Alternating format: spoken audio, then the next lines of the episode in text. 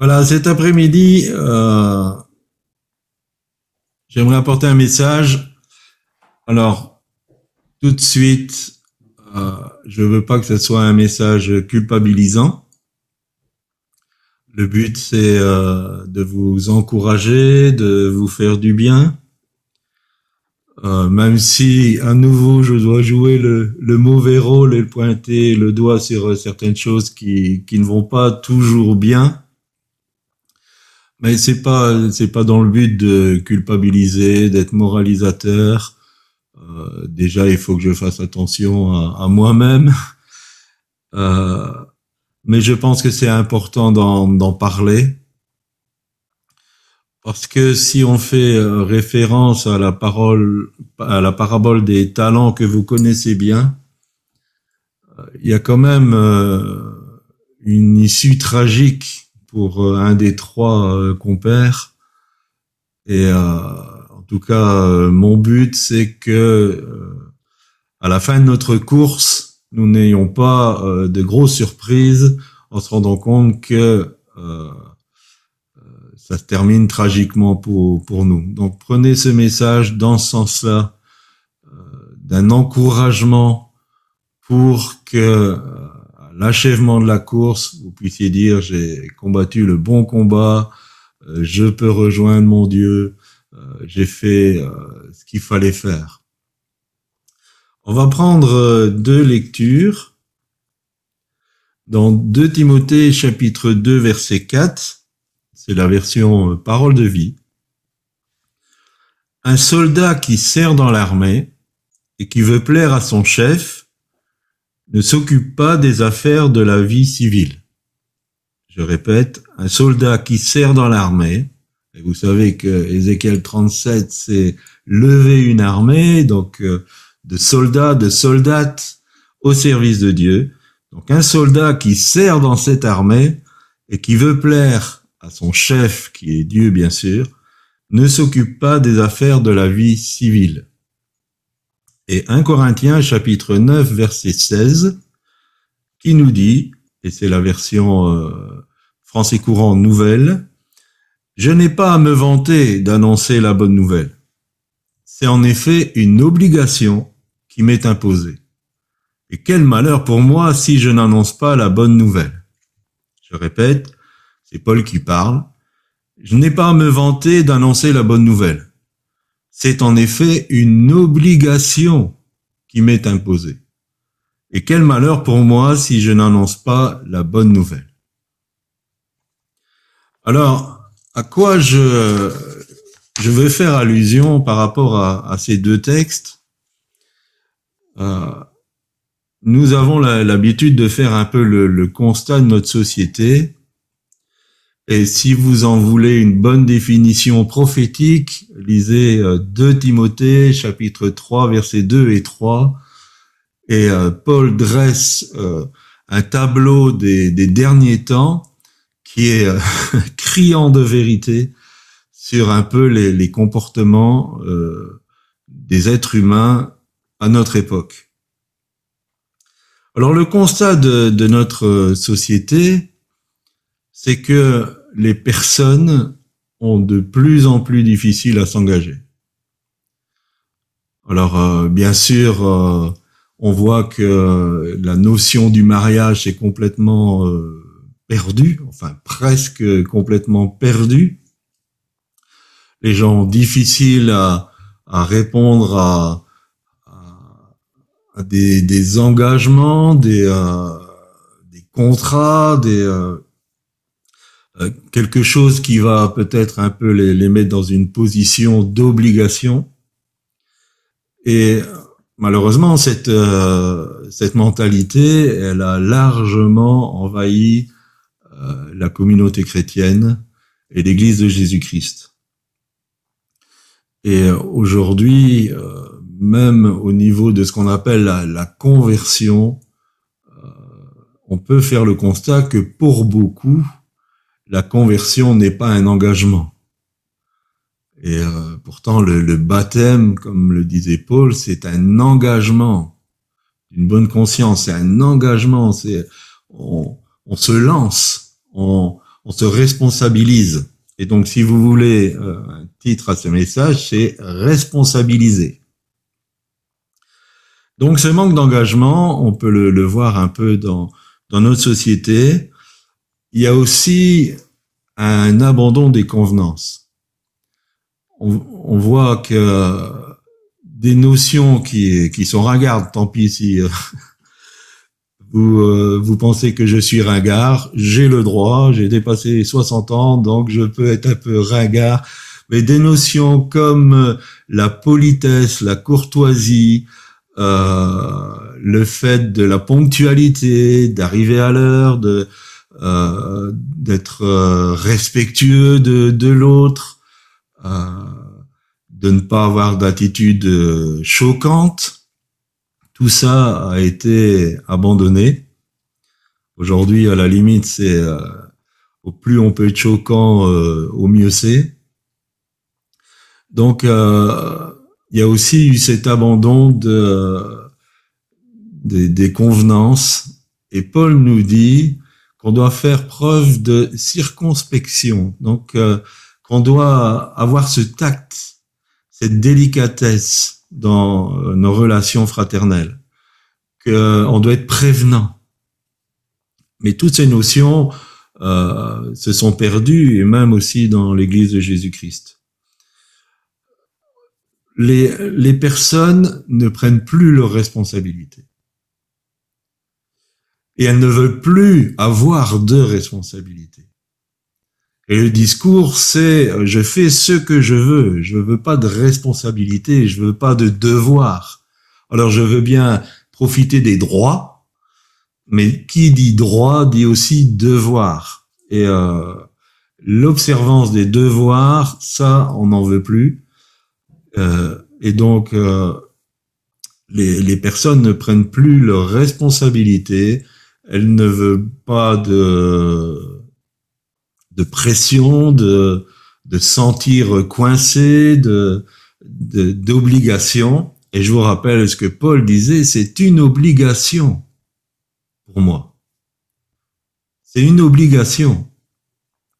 Mais aujourd'hui, la mentalité euh, générale, c'est je veux plus de responsabilité, je veux plus d'obligation. Et euh, nous avons aussi tout un courant qui est d'ailleurs très répandu aussi euh, dans la chrétienté, c'est l'épanouissement personnel. Alors il y a une phrase euh, qui me donne un peu des boutons, c'est je me choisis. Ça veut dire que je, je me mets en premier, je me choisis. Alors il n'y a rien de plus contraire à la pensée biblique que de dire je me choisis, parce que c'est mettre le moi sur un piédestal. Ça veut dire c'est le moi qui devient le centre. Et dans le je me choisis, je choisis pas Dieu. Je choisis pas de, euh, de suivre sa parole. Je me choisis moi, ce qui me fait envie. Et je vous rappelle que euh, dans 1 Corinthiens 13, Paul nous dit que l'amour n'est pas envieux. Donc il ne se manifeste pas par l'expression d'envie. Alors quelles sont les, causes de ce manque d'engagement? Alors je ne vais pas en faire euh, une liste exhaustive. Je voudrais reprendre un peu ce que Jean-Pierre nous disait euh, la semaine dernière au sujet des médias. Nous sommes bombardés de médias que ça soit la télévision, que ça soit la radio, que ça soit par euh, les réseaux sociaux. Euh, ma petite chérie et moi, on, ne suit pas l'actualité. Et pourquoi on le fait pas? Parce qu'il y a un esprit très négatif qui se manifeste derrière euh, l'actualité. Mais je peux vous dire qu'on est au courant de l'actualité presque autant que vous qui la suivez, parce que d'une manière ou d'une autre, on va tomber sur un article, sur euh, sur euh, un partage, sur quelque chose euh, qui a été dit et tout ça. Parce que quasiment on ne sait plus y échapper. Et euh, comme Jean-Pierre le soulignait si bien, nous avons des messages de publicité partout, partout, partout, partout. qui nous suggèrent qu'il faut ça, qu'il faut ça, qu'il faut acheter ça. Et donc, euh, l'influence des médias nous amène à, à ce que notre mentalité, elle soit influencée. Ça a été très bien développé la semaine dernière. Et une autre chose, c'est qu'aujourd'hui, nous sommes dans un siècle de distraction. Vous prenez simplement le smartphone, euh, vous verrez encore rarement quelqu'un qui promène pas avec son smartphone à la main. Et le smartphone, c'est une belle invention. D'ailleurs, euh, nous, nous l'utilisons euh, pour euh, propager le message de, de l'évangile. Mais c'est quelque chose qui détruit la concentration et qui amène dans la distraction. Et si euh, vous faites un repas, que vous mettez votre téléphone à côté de vous, vous allez même pas goûter vos aliments parce qu'il y aura euh, un euh, télégramme, il y aura, un mail, il y aura un, WhatsApp, il y aura tout ce que vous voulez, un, Instagram, et puis vous allez passer votre temps sur les messages qui vous sont envoyés et votre repas, vous ne le goûtez même pas. Et c'est comme ça dans, dans tout le, le, smartphone. Si on ne sait pas s'en dégager, c'est euh, ça devient un outil négatif dans le sens qu'il va vous pomper votre concentration. Il y a aussi, bien sûr, quelque chose qui s'est développé avec la mondialisation, c'est l'esprit de Pharaon. Vous savez que quand euh, euh, Moïse a vu la première fois Pharaon, qu'il a dit, bon voilà, laisse aller le peuple de Dieu pour qu'il le serve. Euh, il s'est dit, eh bien, pour qu'ils aient plus ce genre d'idées, on va leur donner des corvées encore plus pénibles. Et aujourd'hui, le, travail, la productivité euh, due à la mondialisation est devenue terrible. Il y a une pression sur le travail qui est énorme. Et les personnes qui travaillent sont, sont compressées par euh, des horaires élastiques, par une charge de travail où c'est des tonnes et des tonnes et ça, et ça va en empirant. C'est l'esprit de Pharaon. En fait, l'esprit de Pharaon, euh, nous tient dans une activité, dans un activisme qui devient un esclavage. Et cet esclavage nous empêche de penser à autre chose, de pouvoir sortir dans une méditation, dans une réflexion, dans dans le fait de de se positionner par rapport à Dieu.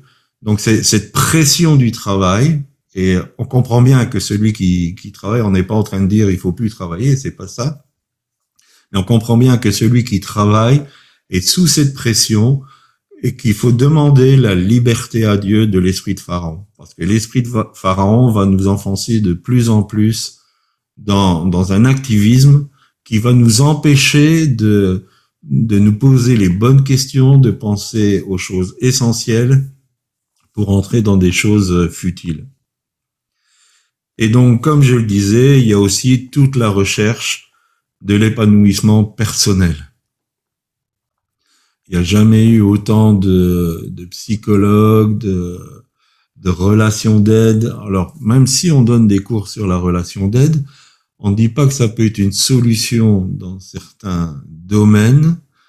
Euh, la solution étant qu'on cherche la solution auprès de Dieu mais de la relation d'aide qui devient euh, en quelque sorte euh, le motif de la vie chrétienne, c'est pas une bonne chose. À un moment donné, il faut, pouvoir sortir et rentrer dans la liberté que, Dieu nous, propose.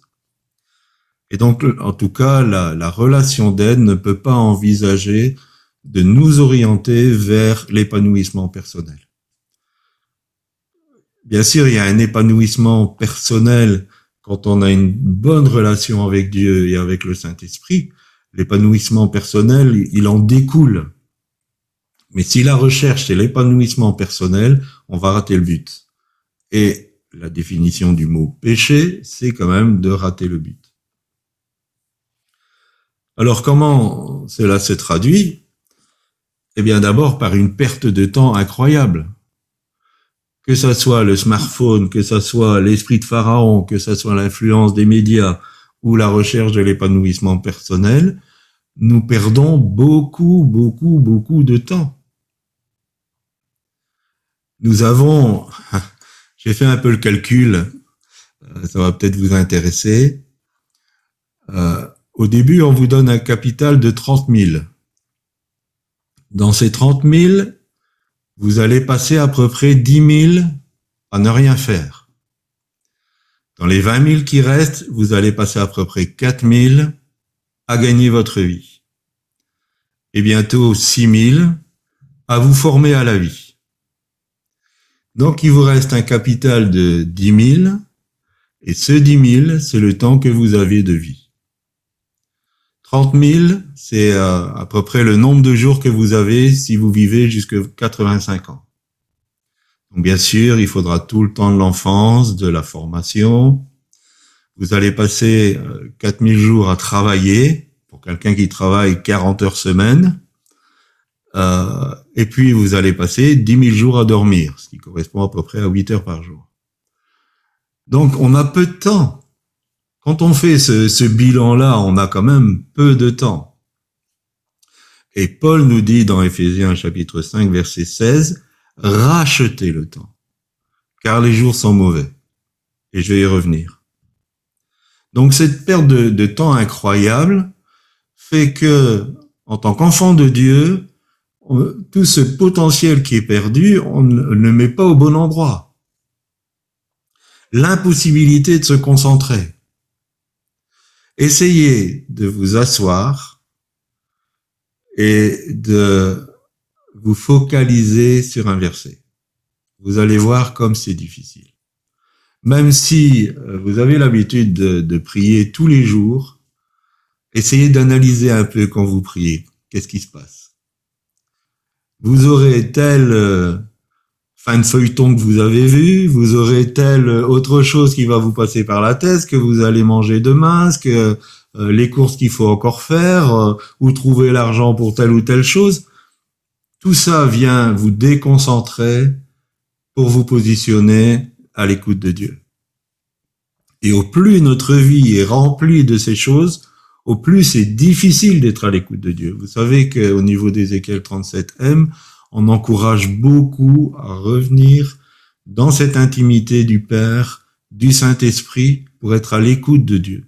Mais pour pouvoir être à l'écoute de Dieu, il faut que toutes ces, autres voies, nous les éteignons pour nous orienter sur ce que Dieu a à nous dire, ce qui est quand même le meilleur. Et donc, ça donne aussi que ça devient impossible d'avoir un timing c'est-à-dire d'avoir des plages où on peut se consacrer. Nous avons tous des journées de 24 heures. Dans ces 24 heures, si nous n'avons pas le temps d'avoir quelque chose pour Dieu, que ça soit un temps d'écoute, que ça soit un, temps de lecture de la parole, que ça soit un temps de service, même si c'est une demi-heure par jour, euh, nous avons un problème. Parce que ça veut dire que Dieu n'est pas notre priorité. Euh, je suis pas un prédicateur de la dîme et je serai jamais.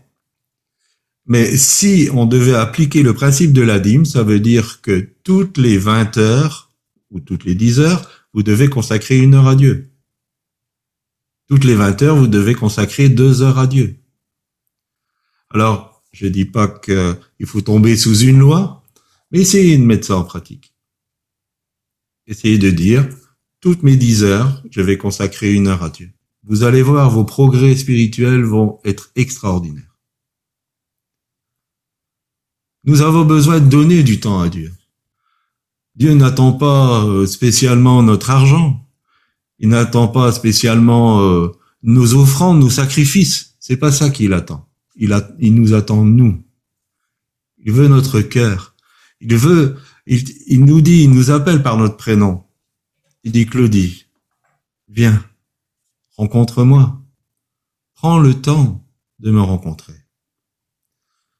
Si je vous le demandais, je suis sûr vous allez dire j'aime Dieu. Oh, j'aime Dieu, j'aime Jésus et tout ça. Alors si vous aimez quelqu'un et que vous passez jamais du temps avec ce quelqu'un, ce quelqu'un comment il va évaluer votre amour? Si je dis j'aime Corinne, c'est ma petite chérie et que jamais j'ai du temps pour elle. Jamais je l'écoute, jamais je discute avec elle, jamais je donne même un coup de téléphone, qu'elle me voit jamais. Comment elle va évaluer mon amour pour elle? Les mots n'ont pas de sens s'ils sont pas accompagnés de gestes. On peut dire je t'aime Seigneur, je t'aime Seigneur. Si il n'y a, a pas d'acte qui viennent appuyer ce que nous disons, c'est des paroles en l'air. Donc, prenons le temps de revoir notre timing. Et s'il faut fermer la télévision ou fermer le smartphone pendant cette heure que nous consacrons à Dieu, faisons-le. Ce sera à notre bénéfice. Parce que c'est pas le smartphone qui va vous donner les solutions pour votre vie. C'est pas la télévision, encore moins, qui va vous donner les solutions pour votre vie. C'est Dieu. Amen. Alors si on revient à notre texte de base, un soldat qui sert dans l'armée et qui veut plaire à son chef, est-ce que nous voulons plaire à Dieu? La question c'est ça. Est-ce que nous voulons plaire à Dieu? Quand l'appel de Dieu est là, et l'appel de Dieu est sur chaque vie. Alors nous ne serons pas tous des grands ministères internationaux, nous ne serons pas tous même des grands ministères, même des ministères. Peut-être que l'appel de Dieu sur notre vie, il est beaucoup plus euh, basique que ça, je vais dire. Mais quand l'appel de Dieu est là, c'est une obligation. Quand le talent est donné, même si certains en reçoivent cinq et que moi j'en reçois qu'un, le faire fructifier devient une obligation. Et Paul dit, malheur à moi si je ne respecte pas cette obligation. Vous avez une obligation envers Dieu. Vous avez un engagement envers Dieu. Vous avez une responsabilité envers Dieu et envers ce qu'il vous a donné. Ce qu'il vous a donné, c'est pas pour vous, c'est pour lui. Tous les talents qui ont été amassés par celui qui en avait cinq et celui qui en avait deux ne les ont pas enrichis personnellement, ils les ont rendus au maître. C'était pour le maître. Quand Dieu nous donne quelque chose, c'est pas pour nous. Quand il nous donne un don spirituel, et souvent c'est une erreur qu'on peut faire, on croit, voilà, j'ai le don de prophétie, ça me met en avant. Non, on n'a rien compris. C'est un don gratuit. Et ce don gratuit, il est pourquoi? Il est pour l'utilité commune. Et l'utilité commune, c'est quoi? C'est le retour sur investissement que Dieu attend. Vous comprenez ce que je veux dire? Dieu va jamais vous donner des dons spirituels pour vous, pour vous mettre en avant, pour dire je suis super spirituel, je prophétise et tout, et quand je prophétise, ça arrive. Dieu ne va jamais faire comme ça.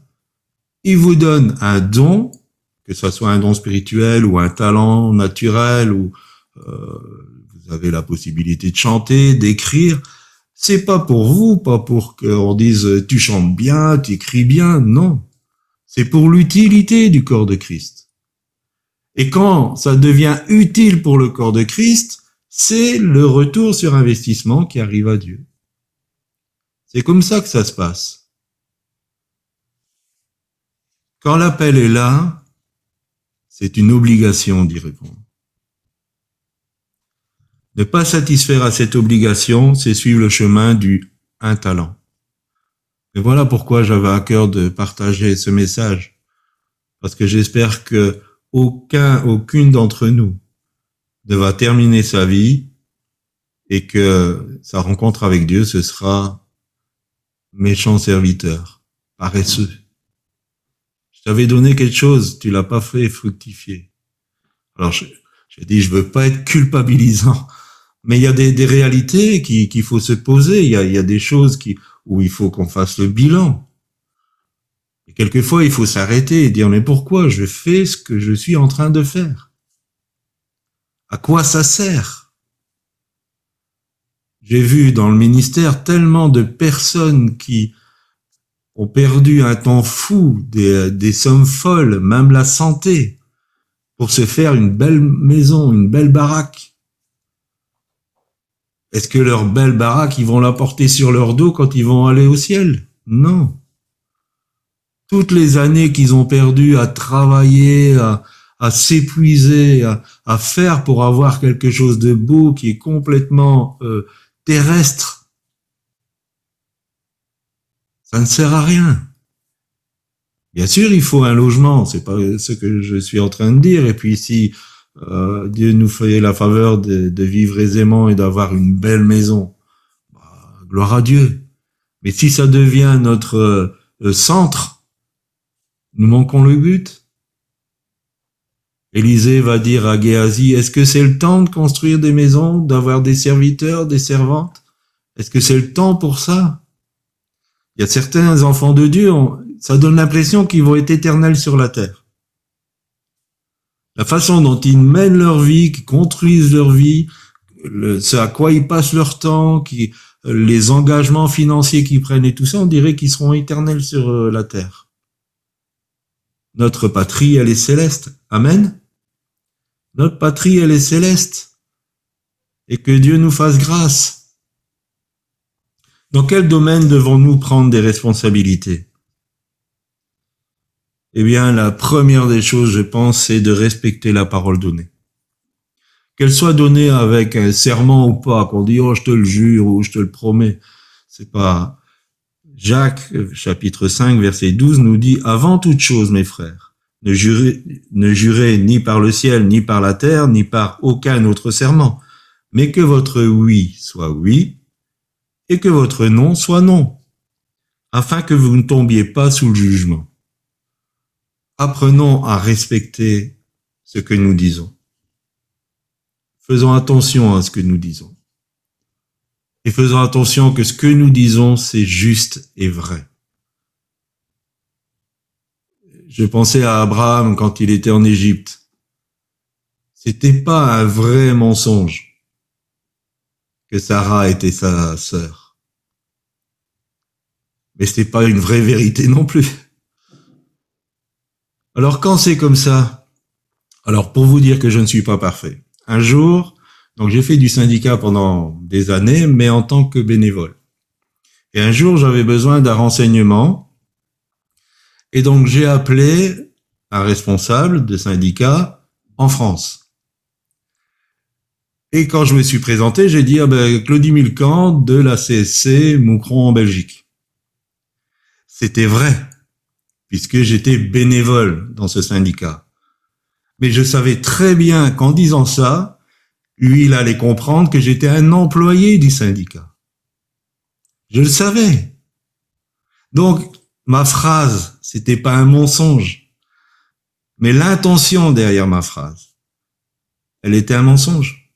Et j'ai dû m'humilier devant Dieu. Et en plus, j'ai pas eu le renseignement que je voulais avoir. Mais euh, voilà où va se loger le mensonge. Et quand on dit pour faire plaisir à quelqu'un, oui, et qu'on ne le fait pas, c'est du mensonge. Ça s'appelle comme ça. Et le père du mensonge, c'est le diable. À chaque fois qu'on dit un oui qui n'a pas de sens, qui est pas fondé, on fait la volonté du diable. Je sais, c'est des raccourcis. J'essaie peut-être de vous secouer un peu, mais c'est comme ça. Quand on dit je vais faire et qu'on ne le fait pas, on fait la volonté du diable. C'est peut-être basique et des petites choses, mais Dieu sonde notre cœur et voit jusqu'à quel point nous aimons la vérité. Alors bien sûr, quelquefois on sort des choses pour se sortir d'affaires, et après, on continue son chemin comme si euh, on n'avait rien fait. Ça a des conséquences. Et on n'imagine pas toujours les conséquences que ça peut avoir. Que notre oui soit oui, que notre non soit non, qu'on puisse apprendre à respecter notre parole. Imaginons que Jésus soit venu sur la terre et qu'il dit je vais donner ma vie pour les êtres humains. Et puis que quand la croix était là, ils disent bon, on va voir euh, d'ici quelques années, j'ai pas vécu assez. Et que finalement, il n'ait jamais donné sa vie pour nous. Elle aurait dit oui au départ, mais après, ses paroles n'avaient pas de consistance. Et un autre verset qui doit nous faire réfléchir, c'est de dire que, euh, c'est dans Matthieu, les êtres humains rendront compte de toute parole vaine qu'ils auront prononcée. Alors vaine, c'est pas, euh, c'est dans le sens qu'ils n'ont pas de fondement, que c'est des paroles en l'air, qui pas réfléchies, pas sous-pesées. On va devoir rendre compte de tout ça. Ne laissons plus notre temps être volé. Racheter, dans le terme grec, veut dire racheter par le paiement d'un prix pour soustraire au pouvoir d'un autre. Racheter le temps, ça veut dire je paye le prix pour que ce temps qui était sous pouvoir de quelqu'un d'autre, je le mette au service de Dieu. Alors ça, c'est un prix, c'est sûr. Peut-être que euh, je vais devoir me priver de certaines choses, même qui sont légitimes. Peut-être que euh, voilà, ce, ce, temps où je suis sous l'esprit de Pharaon, j'ai dit Seigneur, tu me sors de là parce que ce temps-là, je veux te le consacrer. Racheter le temps, ça veut dire je paye un prix pour récupérer un temps qui a été mis à disposition de quelqu'un d'autre et qui n'est pas mon Dieu. Dans l'exercice des devoirs, voilà comment on prend ses responsabilités quand on exerce les devoirs qui nous incombent dans notre position sociale, familiale ou spirituelle.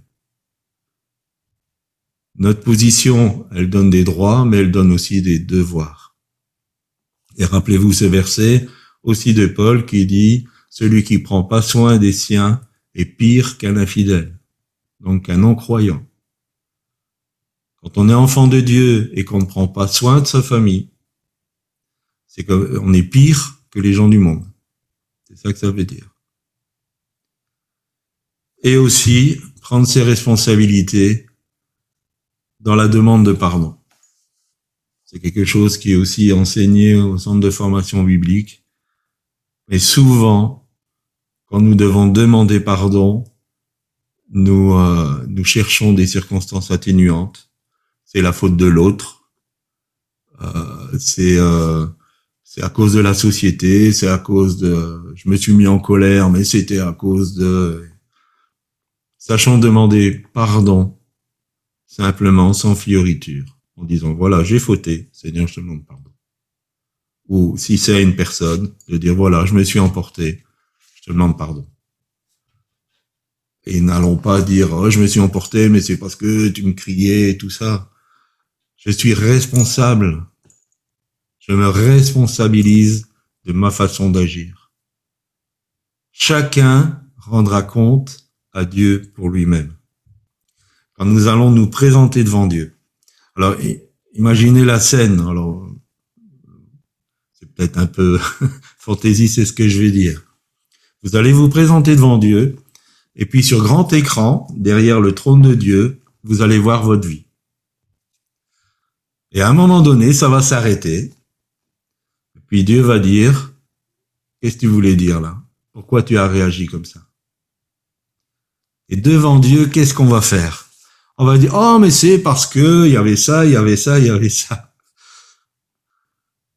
On va être confondu. Alors si vous amenez tout ça dans la repentance, ça va être effacé du film, rassurez-vous.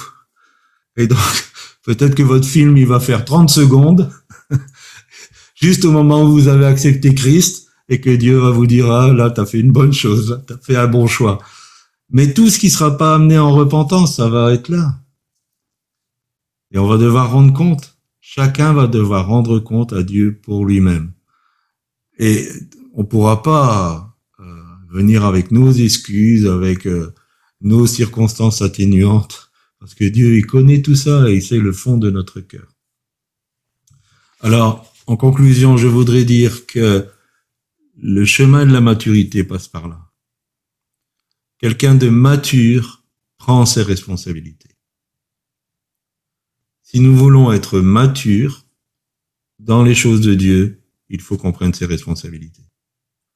Les deux sont indissociables. Si on veut grandir et devenir des pères et des mères spirituelles, il faut savoir prendre ses responsabilités. Alors j'aime beaucoup ce, ceci. On va changer une lettre de place. Et donc on va passer de faible, on va prendre le A, on va le mettre après le I et on va devenir fiable. Passons de faible à fiable. Amen. Qu'on puisse vraiment compter sur nous parce qu'on prend nos responsabilités. Et que quand on dit quelque chose, on le fait. Et euh, je pense pas que Jean-Pierre va euh, me contredire. Euh, si on est dans le monde des affaires et qu'on est un homme honnête, avec une seule parole, nos affaires seront florissantes. Parce qu'il y a énormément, énormément de magouilles dans ce domaine. Et trouver un homme fidèle qui sait respecter la parole engagée, c'est une denrée rare et ça va payer. Voilà, j'invite chacun à faire un examen personnel par rapport à ce qui a été dit. Ne le prenez pas comme une moralisation, comme une culpabilisation. On puisse vraiment se placer devant Dieu et dire Seigneur, voilà, moi, par rapport à ce qui a été dit cet après-midi, où j'en suis. Sonde mon cœur, Seigneur. Connais mes voies. Et que je ne marche pas sur euh, la voie qui ne mène pas à toi. Seigneur, je me place devant toi, je passe au scanner de ton Saint-Esprit. Dis-moi ce qui a besoin de changer. Dis-moi où j'ai manqué à mes responsabilités pour que je puisse euh, rectifier le tir. Et je vais demander à ma petite chérie si elle veut prier. Merci Seigneur pour euh, euh, ce que tu nous interpelles chacun, chacune, Seigneur, dans le fait de, de te suivre, Seigneur, de garder, d'être fidèle à nos engagements. Seigneur, nous voulons nous approcher de toi et te demander de sonder nos cœurs, de nous montrer effectivement, Seigneur, si nous sommes sur une mauvaise voie et nous conduire sur la voie d'éternité, la voie de, de qui tu es, Seigneur, marcher dans tes traces. Seigneur, nous voulons vraiment être euh, remplis de toi et nous voulons que notre bouche et notre cœur soient reliés, Seigneur. Que vraiment euh, ce qui sort de notre bouche puisse être euh ce que tu as déposé dans nos cœurs. Que quand nous disons une parole, elle soit suivie des faits, Seigneur. Que nous puissions euh, réfléchir avant de nous engager dans quoi que ce soit et tenir ce que, pourquoi nous nous sommes engagés, Seigneur. Seigneur, tu veux faire lever cette armée nombreuse, très nombreuse. Et cette armée veut marcher à ta suite, Seigneur. Et elle ne peut pas partir dans tous les sens. Et je demande vraiment, Seigneur, de nous aligner à l'œuvre de la croix, Seigneur d'aligner nos vies, d'aligner nos cœurs, nos pensées, nos actions à ce que tu as accompli à la croix, Seigneur. Nous te voulons, Seigneur, pour maître et nous te demandons, Seigneur, de régner sur chacune de nos vies. Te le demandons à cause de ce qui a été accompli à la croix, à cause du précieux nom de Jésus. Merci, Seigneur, de bénir chacun de mes frères, chacune de mes sœurs, Seigneur, ici présentes, et tous ceux qui écouteront ce message. Et Seigneur, que chacun puisse se placer devant toi, déposer à tes pieds toutes ses lacunes, et Seigneur, décider de mettre à ton service le don que tu as mis en elle, Seigneur, en cette personne. Je te le demande, Seigneur. Que vraiment nous ne soyons pas appelés serviteurs euh, inutiles, mais que vraiment nous fassions ta joie, Seigneur. Merci, Père. Amen.